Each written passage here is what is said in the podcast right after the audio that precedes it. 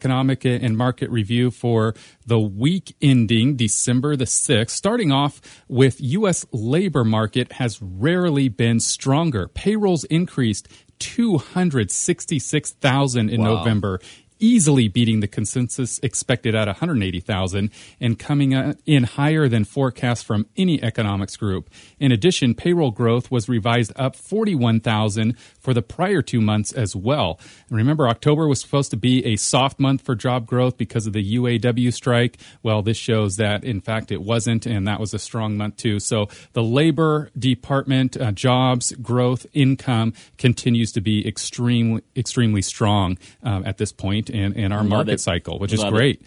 Uh, looking at the the stock market indexes, the Dow Jones closed at twenty eight thousand fifteen, so we're above that uh, twenty eight thousand mark. Come um, on, so near cranking the all time peak, which it hit, I believe, uh, on Wednesday or so. So that represents a twenty point zero nine percent increase so far year to date. S and P five hundred is up twenty five point four nine so far year to date, and the small U.S. companies, uh, both uh, the small U.S. companies had um, about a half a percent increase for the week, mm-hmm. which was pretty cool. Um, but what I find interesting about this is um, they had been strong all year. However, they were lagging the large companies. Yeah. Well, in comparison to the Dow Jones, which was at 20.09, small U.S. is now at 21.15. So small U.S. now eclipsed the, the large U.S. so far year to date. There you go. So it goes to show you never know which one's going to be the winner at the end of the year on that.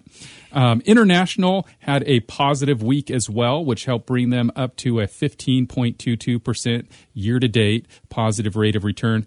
10 year treasury was up a little bit, so it's now at 1.84.